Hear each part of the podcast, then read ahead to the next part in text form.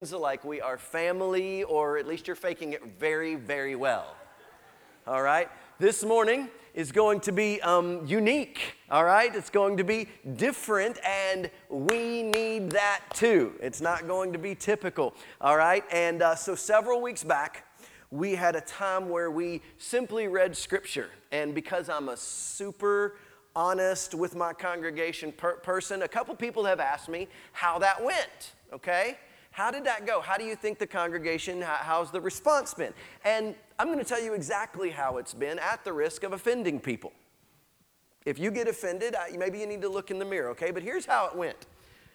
The folks that have uh, put the time in, that, that, we, that read scripture, that have stepped up in leadership, that are serving, people who, who have been here and are really pouring into Jesus, loved it. Loved it. For the most part, the congregation in general thought it was fine. They followed, they trusted, it was okay. And the more, the folks who were less mature in the Lord, let's say, didn't care for it at all. And let me know. And guess what? That's okay.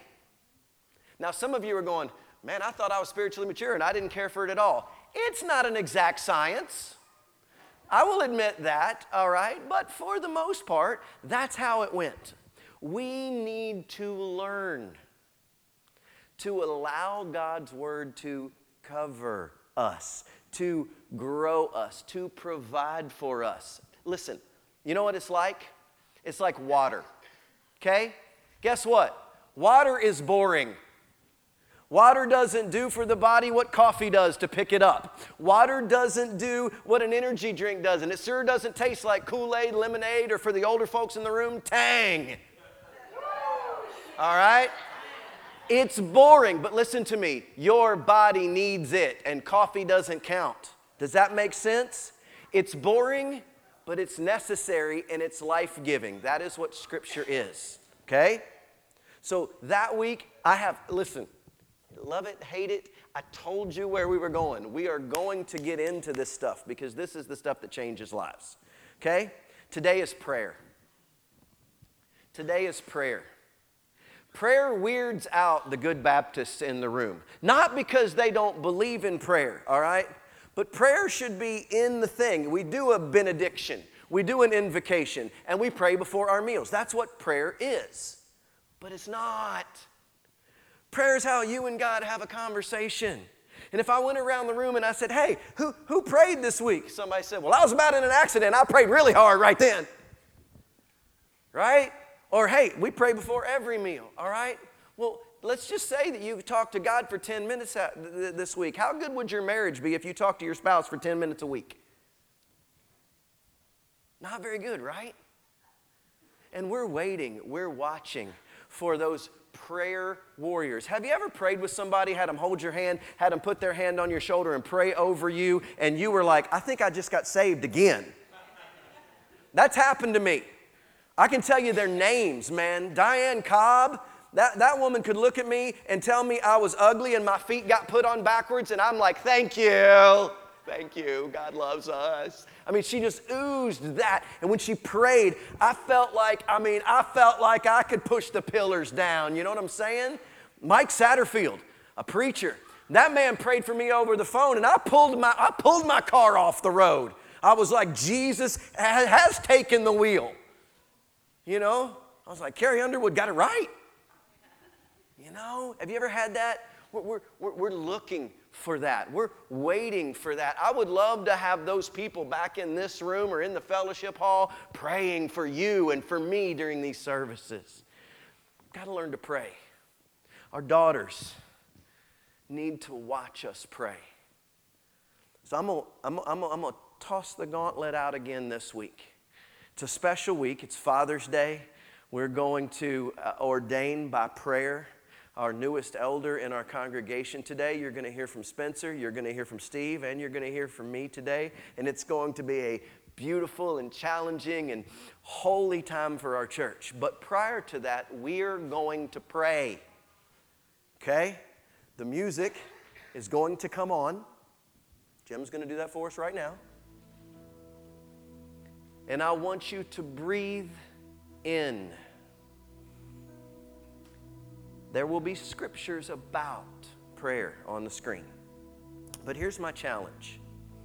Right before Jesus went to the cross, in John chapters 19 and 20, all right, right before Jesus went to the cross at that time, he prayed first for himself, then for his disciples, and then for all believers. Okay? He prayed. He withdrew to the mountain to pray. We need to learn to pray alone. We need to learn to pray together. We need to learn to pray for one another. So, in this time of worship, I'm asking you, I am, I am calling on your discomfort. Find a place where you can kneel. The altar's open, the stage is open. Fill the stage. I don't care. I know it's weird. Fill it up. Maybe go get somebody. Man, God's just leading me to pray for you, and I know it's weird, but would you like to, would you like to pray? Find an elder, find a small group leader, walk up to them and say, Would you pray for me? Do you need somebody to pray for you? I'll be right here. But we're going to call upon the Lord and we're going to ask Him to do great and mighty works that we cannot. Maybe your heart's broken. Maybe you're sick. Maybe your faith is strained. Maybe you're alone.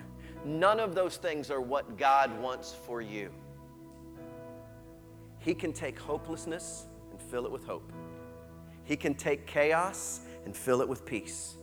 He can take emptiness and make your life full. Amazing things happen, not when preachers preach or singers sing. Amazing things happen when God's people pray. Church, we need to learn and to teach our children how to pray.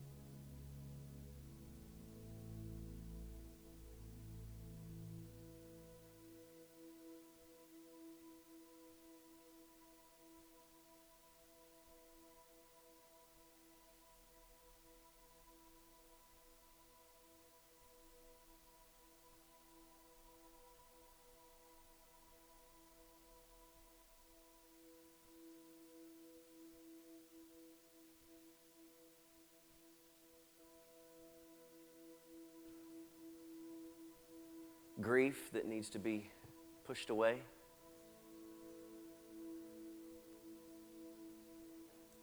Hope that needs to be restored. Decisions that need to be made that are just difficult. Isn't that the worst, man? You know, you know there's something that you have to do, a call you have to answer, a hard thing you have to cut off, and you just can't. You need somebody to pray for you today. Church, we got to pray. We got to ask God. We got to act like He's our friend. We got to act like He's our Father. We got to act like we know Him.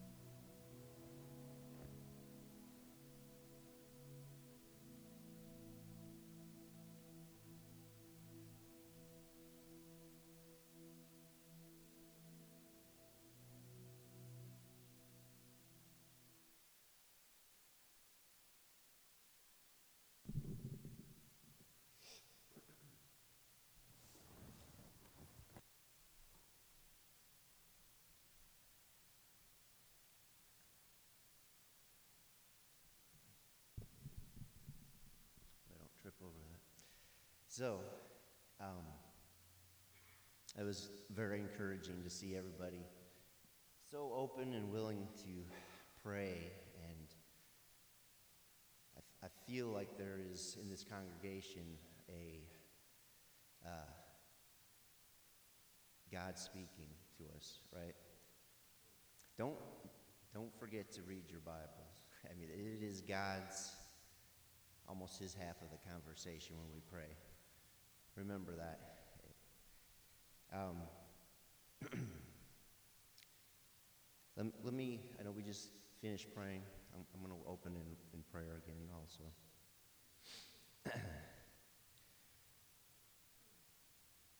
Father, thank you so much for the opportunity to come boldly before you, to pray, to supplicate, to you the things that are on our hearts and the things that we need from you. We thank you so much for your love.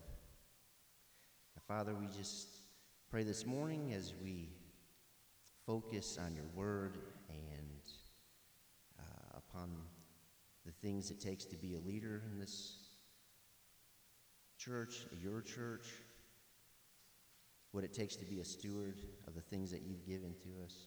We just pray that you would let your spirit talk to us.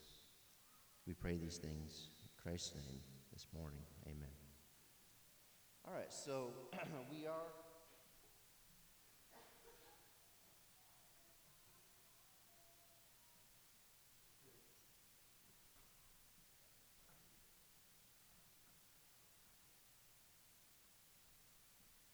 So if you have your Bibles, uh, I'm going to be talking out of 2 Peter I'm sorry, 1 Peter 5, uh, verses 1 through 4.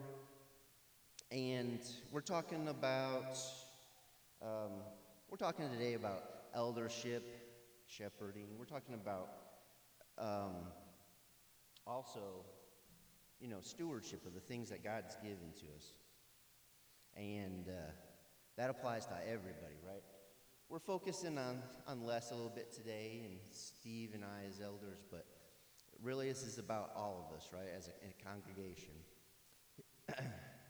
1 Peter chapter 5, verses 1 through 4 says, To the elders among you, I appeal as a fellow elder and a witness of Christ's sufferings, who also will share in the glory to be revealed. Be shepherds of God's flock that is under your care, watching over them, not because you must, but because you are willing, as God wants you to be, not pursuing dishonest gain, but eager to serve, not lording it over those entrusted to you, but being examples to the flock. And when the chief shepherd appears, you will receive the crown of glory that will never fade away.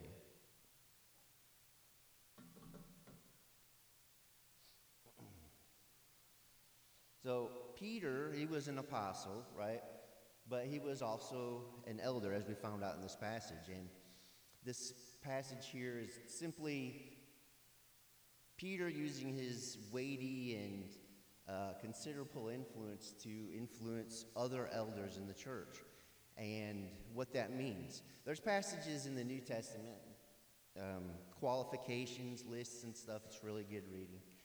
Um, but Peter's talking here about what do you do once you become an elder? You know, how are, what is that supposed to look like? And um, he's basically giving us, you know, what, what does a good elder look like versus a, a bad elder, elder, a good shepherd versus a bad shepherd. And um, real quickly, what's a bad shepherd according to Peter? He says it's somebody that abuses the power that's been given to him, right? Uh, verse 2, verse 3 says they use it for selfish gain or they lord it over those who've been entrusted to them, right? And an Old Testament example of this might be uh, King David and uh, the story of him and Bathsheba and Uriah the Hittite, right? Uh, story goes in 2 Samuel that uh, when his David's armies were away, David sees Bathsheba, takes her for himself. Bathsheba becomes pregnant, and to hide the fact, he has Uriah the Hittite killed secretly, right? And so Nathan the prophet comes later, and he's uh, he comes to David, tells him a story, and he doesn't. Oddly enough, he doesn't accuse David of of being a, a murderer or a a, an adulterer. This is what he says to him. Second, Second Samuel chapter 12, verse 7. Uh, you are the man, he says. Thus says the Lord God of Israel It is I who anointed you king over Israel, and it is I who delivered you from the hand of Saul. I also gave you your master's house and your master's wives into your care, and I gave you the house of Israel and Judah. And if that had been too little, I would have added to you many more things like these. Why have you despised the word of the Lord by doing evil in his sight? So, David had entrusted to him the kingship of, of Israel, right? That was God's people, his flock. And what really bothered God was the fact that his power that he had given to David was misused. And same thing Peter's saying here today is that the misuse of that power that God gives us or the stewardship of his people, that grieves God to uh, no end. And, and David was cursed horribly because of it for the rest of his life. His family paid the price for years to come. And we see that in our world today over and over. But no, there's, there are three things in this passage I want to point out that uh, Peter actually says, make a good elder. And they are simply, first, remember whose flock you're shepherding. It's not yours, right? It's God's flock. Number two, serve willingly. Touch on that here in a second. And look forward to the coming of the greatest shepherd of all, Jesus. So, first of all, this congregation belongs to God. And if an elder sees his responsibilities as something that eventually he's going to have to give back to the master, that should influence his, uh, his motivation. It should keep him from being negligent in his duties, right? And so we're charged with that. Um, it should humble us. The, officer, uh, the office of elder is not in and of itself a, a reward, right? It's our reward comes in heaven, like any stewardship we have. Um, same for all of us. We've all been entrusted with stuff: time, talent, and riches, and you know that which we do in life echoes in eternity. So says Maximus. Your children, your children are a stewardship, right? Um, I, there's a podcast I really like about marriage. Uh, it's called the Stronger Marriage Podcast by Trey and Lee. And they said this week something that made me think, it, uh, namely that by the time your kids become, turn 18, you've probably already spent about 90% of the time you will ever spend with that kid. So use, use your time wisely. Use the stewardships of the things that God's given to you. Um, don't neglect what God's given to you. So, second of all, P- Peter says here also serve willingly, not, not begrudgingly, not, uh, um, don't do things out of a sense of duty, but do them with a certain amount of emotion behind them, right? That's kind of hard for me. I've been accused several times recently, people close to me, that I, I don't, I don't always feel, I don't always, uh, you know, yeah, Steve knows. Um, but, you know, what did we learn in small group here recently? We learned that compassion was Jesus' probably his number one emotion, right?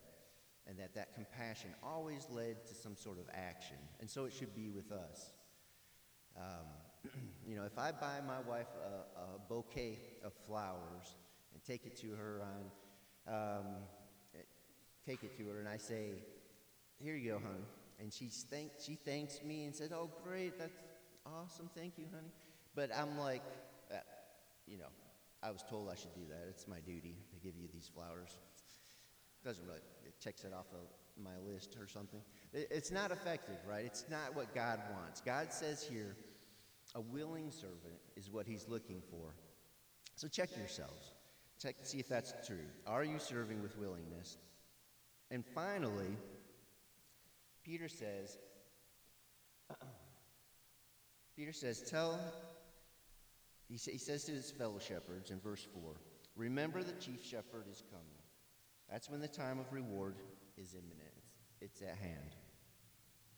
You know, if the person of Jesus Christ does not motivate you and I, if if, if, that, if that, he does not affect how we live our lives, and there's something wrong with our faith, right? And we need to check ourselves. We don't know him perhaps as well as we should. And I could spend a long time on that, but I, I'm, I do not mean to. Um, basically, you know, Jesus is immense. We see in Hebrews where he is the heir of all things, the creator, the one who holds things together without them falling apart. But he's also the guy that put mud in somebody's eye and made them not blind anymore. He's the guy that was the healer. So, so Jesus was and is a complex fella. He's both the caring shepherd and he's the scary lion of Judah. So remember these three things. They apply to all of us, but they especially apply to those who are in leadership, to Les and to myself and to Steve Craig. You know, remember whose flock this is, serve willingly, and finally remember Jesus is coming back. And I stand here to testify that those things I've seen in Les. and I'm sure you guys have all too. His, his service to this church has been undeniable, I'm so happy to have him joining Steve and I. Uh, he makes us better, and I think he does it all because of Jesus. So I'm going to let Brother Steve say his piece.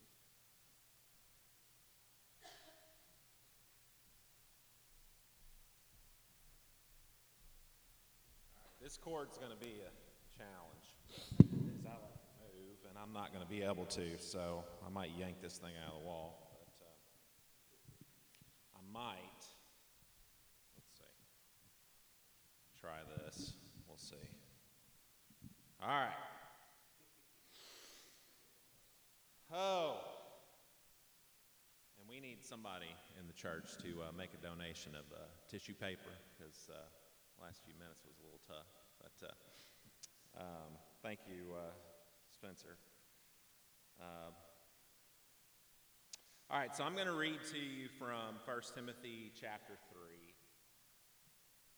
Um, this is a letter from Paul to Timothy.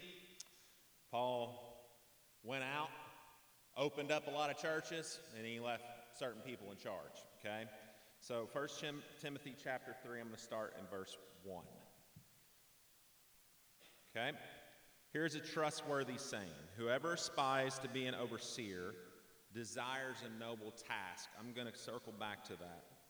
Now, the overseer is to be above reproach, faithful to his wife, temperate, self controlled, respectable, hospitable, able to teach, not given to drunkenness, not violent, but gentle, not quarrelsome not a lover of money.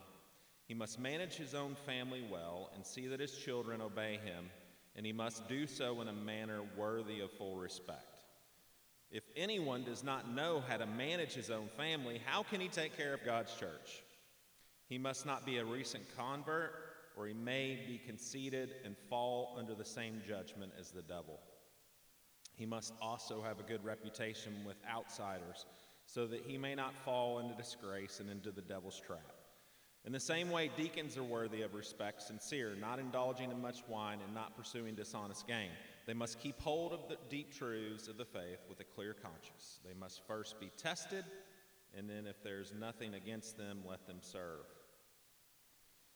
All right, so Spencer kind of hit it a lot.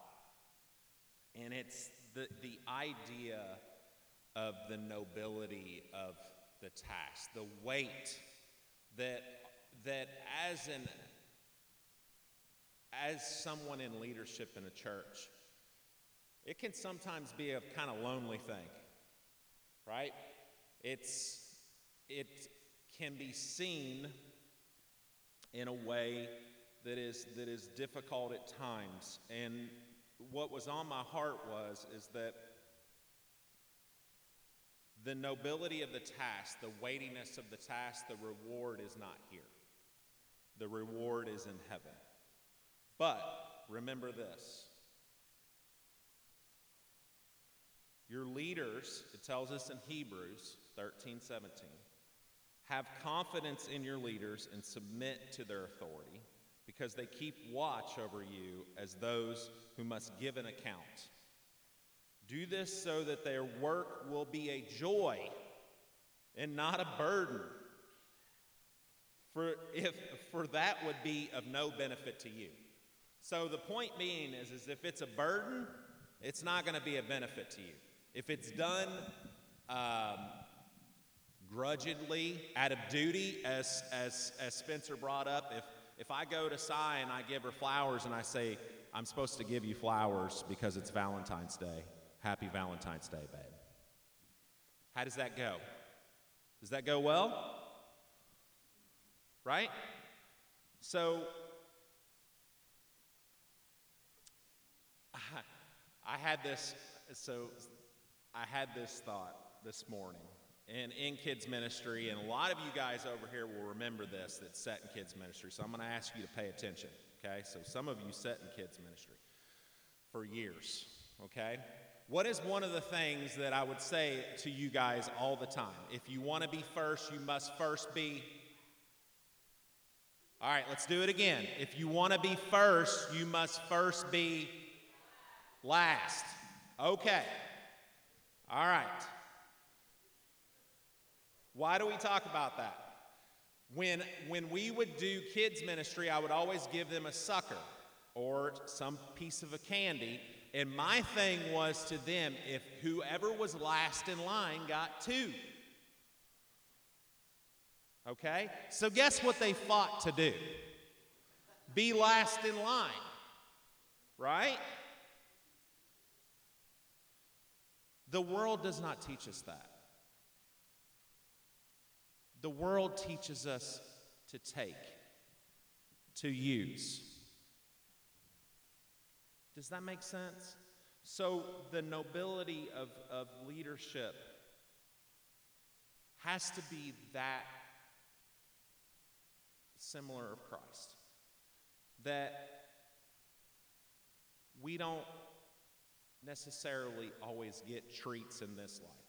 Exercising discipline, having hard conversations, that is not fun. There's nothing fun about that because you know what? There's a church on every block in America and you can go somewhere else. If I go to Craig or if I go to Mark and I say, Mark, you know what? You're missing the mark. Yeah. Good choice of words there. Duh. Craig, you're missing the mark. That's tough. That's difficult. It's difficult because guess what? Mark can pack up shop and go across the street. He can go over here to St. Luke's. He can go over here to Catalyst. So listen, it's hard. I'm going to read to you from Philippians chapter 2, verse 5 through 7. And this is Paul talking to us.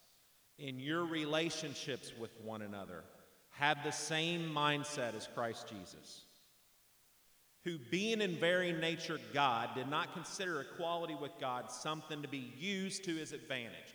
That word there is grasped or leveraged. Does that make sense? Jesus didn't leverage being God as a reason to get down off the cross. He became a slave. He became a servant on the cross for our sins. Even though he was in human likeness. Christ teaches us to sacrifice, to give, and to love. But the world does not teach us that. We see it today, gang. We see it today in our leaders all around the world, and this is not a political statement, but both sides, gang, they leverage for themselves. True leadership is about giving, loving, serving, being there. And yesterday was so cool. I looked around inside, put together the art in the park and we had a bunch of kids from, from, from different places and art in the park is really designed to reach those kids that are unchurched okay? And i looked around and every one of the elders were there. It was a nice beautiful beautiful day. Could have been on the could have been fishing. And that's not an indictment against if you weren't there. The point is is it's about service it's about giving of yourself. And there, I will tell you, there's very few people in the church that serve like Les Wood does cleaning toilets, mowing grass, working with the kids on Wednesday night. And that makes him eligible for that call. So, thank you.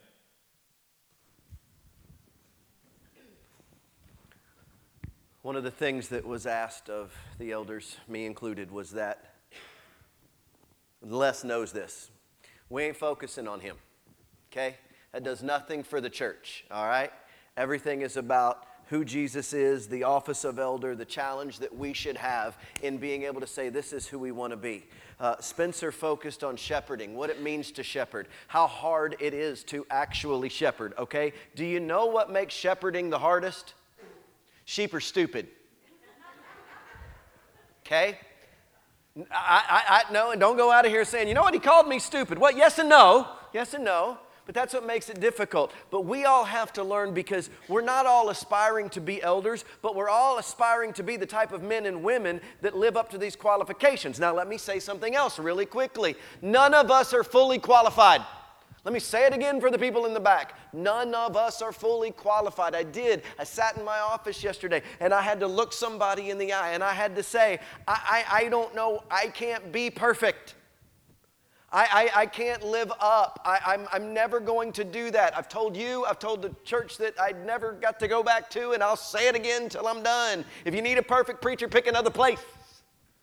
If you need perfect elders, pick another place. We are trying trying to live up to this list. We are running a race that makes us uh, want want, I have a desire, not, not, I have to do this in order to stand in line. No, I want to be a good dad. I want to be a good communicator. I want to be a good shepherd. I want to give. It's why I still write checks.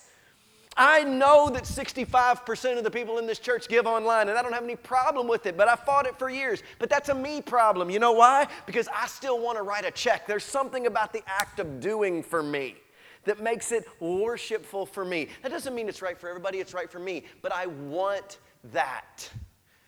I, I, want that. That's what they were talking about. You don't do it out of obligation or because it's checked off a list. You do it because you desire to do it and it makes a difference. You do not want this job. You do not want this job.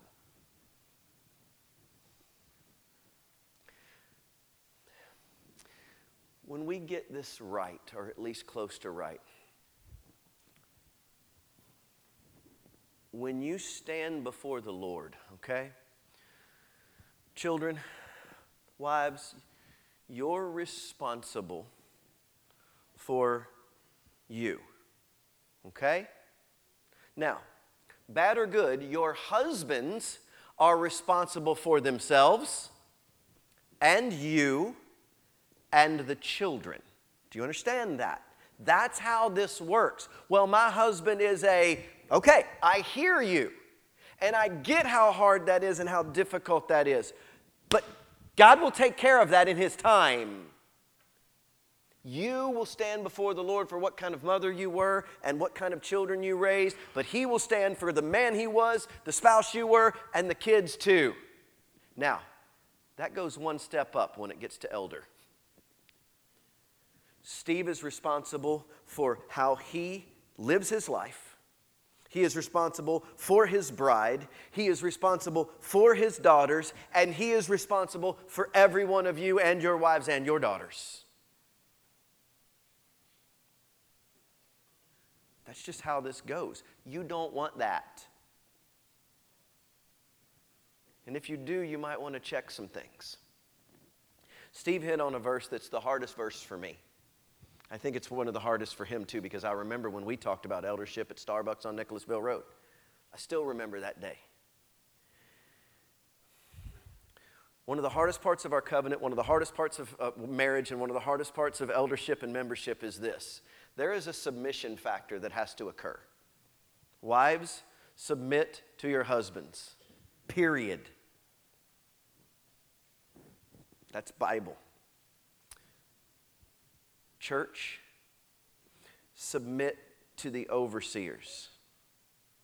So, in God's design for the way things go, the most spiritually immature person in the church would say, I need no one to speak into me, to tell me what I'm doing wrong, to help me in any way, because I can handle it. You, my friends, are the immature bottom of the ladder. I want my elders to speak into me when they feel like it or when it doesn't hurt my feelings. You're the middle of the road. I need the spiritual authority of the place that God placed me and the men God put in my life to help me be a better husband, a better father, a better individual, and a better believer. And I will take any construction that I can get from those men. You're the spiritual top of the ladder. That is humility and maturity. All at the same time. You know what the thing about last is? Uh, he spoke on shepherding, he spoke on the nobility of the office. When I thought about this, and I thought about why we called upon this man, it was living sacrificially, and that's something that we all, that Craig needs to learn as a, as a husband, that Craig needs to learn as a brother, that Craig needs to learn as a pastor. And there's three passages I want to hit on. Therefore, I urge you, brothers and sisters, in view of God's mercy, to offer your bodies as a living sacrifice holy and pleasing to God. This is proper worship. Do not conform any longer to the pattern of this world, but be transformed by the renewing of your mind. Then you will be able to test and approve what God's will is, his good, pleasing, perfect will. Are any of us perfect? We are not. Do we have a past? Yes, we do. Is Les Wood always been the guy we know today? No, he has not. His wife will testify. His friends will testify. I don't know exactly when Les and I met for the first time, but I know when I met Cicely. All right, I, I, walked the Asian princess down the aisle at Nicole's wedding. We were paired up in, in, the, in the wedding party, all right? So it was like, hey, how are you doing? Because she had on heels. And she, I knew she was Nicole's friend. That's what I knew. You know, and then there were, uh, you know, we'd come see George play and, and, and they'd be there. And then I just knew uh, uh, about them.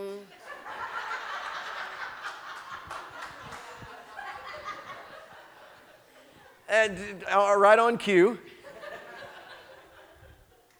But in there, and I think Les would tell you this, in his relationship with his father, in his relationship with his spouse, there was some struggles, there was some turmoils, there was some miry depth and something had to change.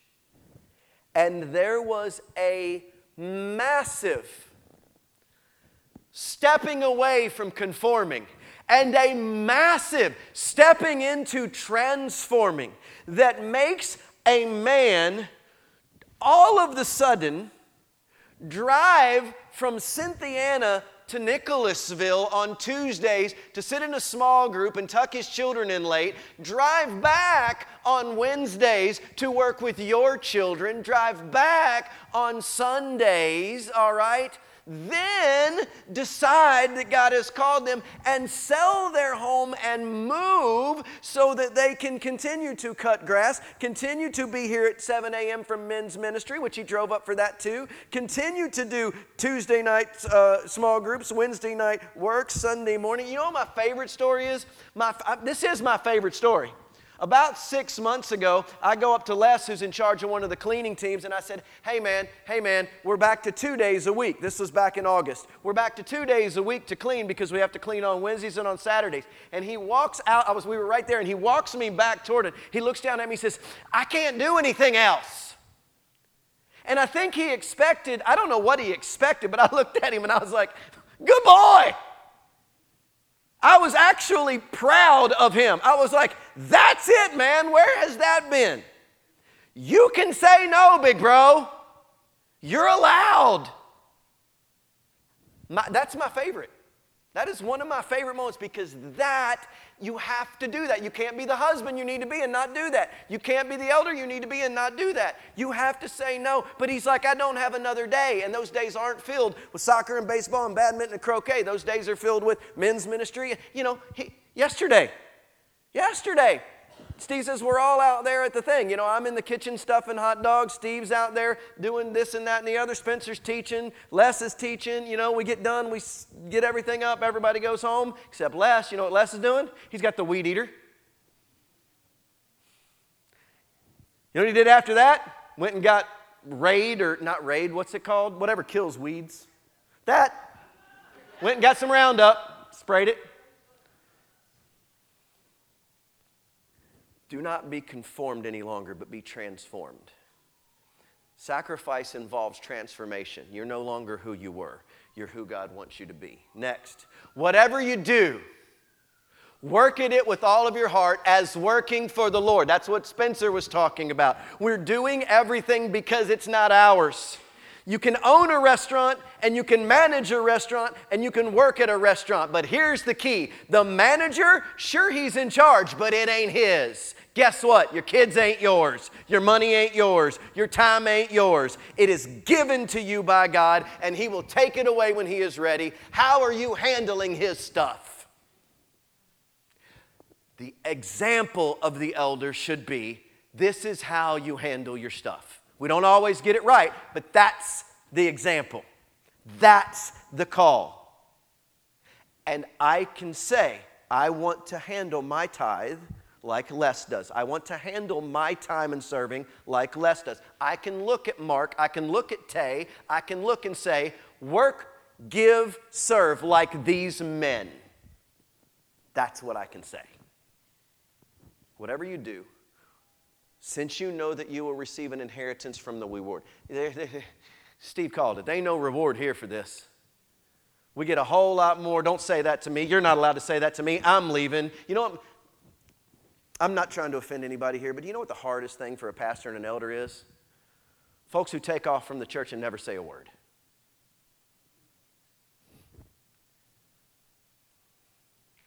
Throw your shoulders back walk in the office and say, Hey, God's done with me here. My family and I are going somewhere else. I'll pat you on the butt on the way out. But at least respect that. That hurts. It hurts. Do nothing out of selfish ambition or vain conceit, but consider others better than yourselves. Not looking to your own interests, but each of you to the interests of others. Question, church. Do you live your life as if everybody else is more important than you, or do you live your life as if you're more important than everyone else?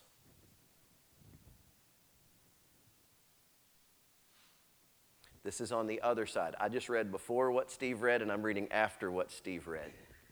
Do everything without complaining or arguing. Do everything without grumbling or arguing. Do everything without grumbling or arguing, so that you may become blameless and pure, children of God without fault in a crooked and depraved generations. Then you will shine like stars.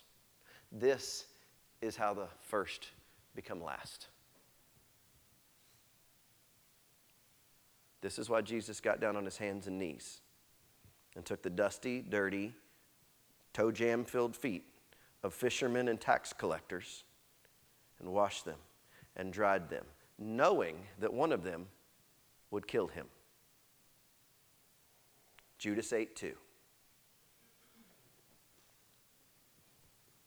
Judas 8 2. About two years ago, we had tossed around several names. We still toss around names all the time. It's our job, it's one of the biblical things that elders do.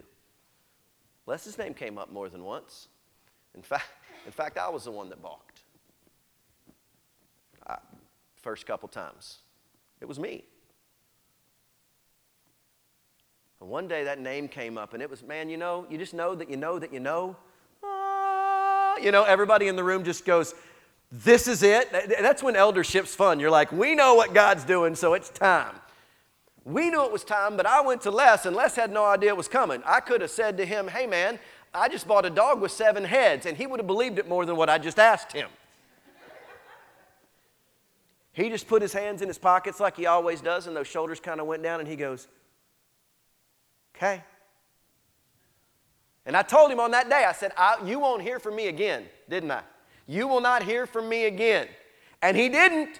Man, I held that in for almost six months. And he pulls me to the other side of the fellowship hall one day and he puts his arm around me and he says, I'm ready. That was that. No more, no discussion. That was that. And we've been about 18 months. He's just been sitting in that office, hanging out, putting in input, doing his job, never asking when it was going to be for sure, when it wasn't going to be for sure. Everything about it was the way eldership ought to happen humble, serving, waiting, giving.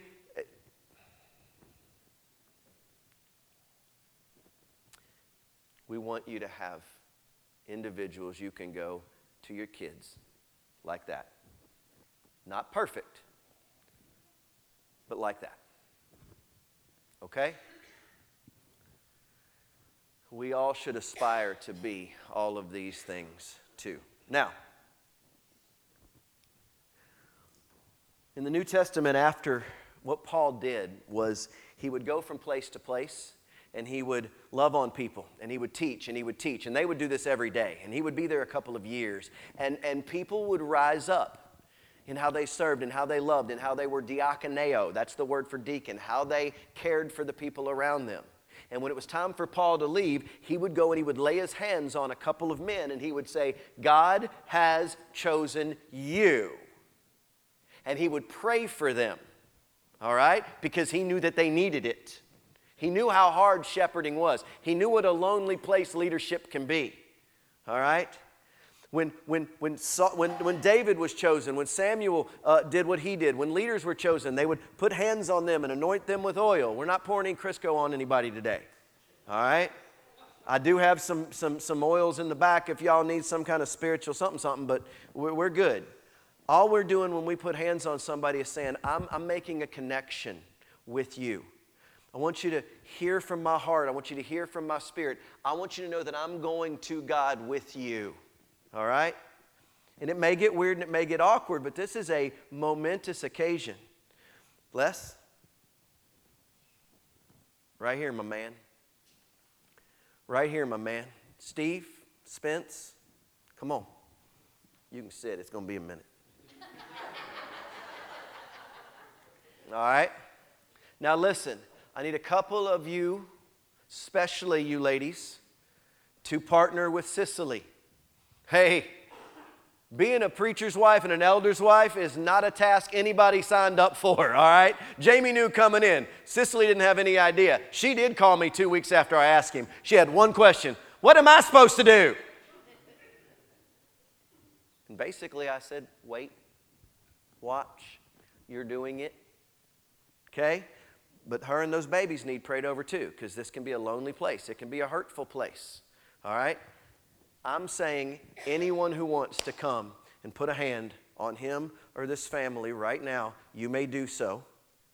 And Steve is going to vocalize our prayers as we accept the fact that God has called as we encourage the fact that God has called, as we call for protection over him, and as we unite as a church in choosing leadership that will choose our path together. This is a big deal. And we come before the Lord together. Hands on. Yeah, take your time, wait for them, they're sheep. I will tell you, um, in my Bible, I have this very picture to this day. yeah, somebody might want to take a picture or two for the family. Not that it's a big deal, but they'll want to ah. remember.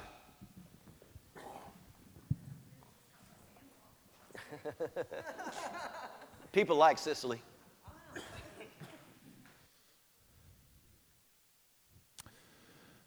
Father, I thank you for this family.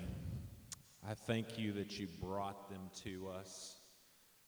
Lord, we just lift them up to you. Lord, we just ask that um, you bless the work and the ministry that Les and Cicely have already started, Lord. You're so good. You brought them to us, and, and we are so grateful. Lord, I ask that you guard Les's heart, that you guard Cicely's heart. Lord, I just I just pray a hedge of protection over them. Lord, I ask that you that you use them, continue to use them and grow their influence in this church and in your kingdom. I could think of no better couple that represents that than Les and Cicely. And Lord, I just ask that you just continue to use them for your glory and your honor, not for ours, not for us. It's not a duty, it is an absolute joy to serve your people, your church, Lord. I thank you for each and every one of these people, and I thank you for the kids, Lord. It's a heavy task. It's a heavy task to carry to be a, a leadership's kid because you're always everybody's always watching. Lord, I just ask that you bless Jocelyn, Addie, Calvin, Lord. Continue to use them to influence your kingdom. Lord, Thank you for Les. Thank you for his willingness to step into this role because it's not easy. But Lord, we look to that reward in heaven. And Lord, we ask all these things in the wonderful name of Jesus. Amen.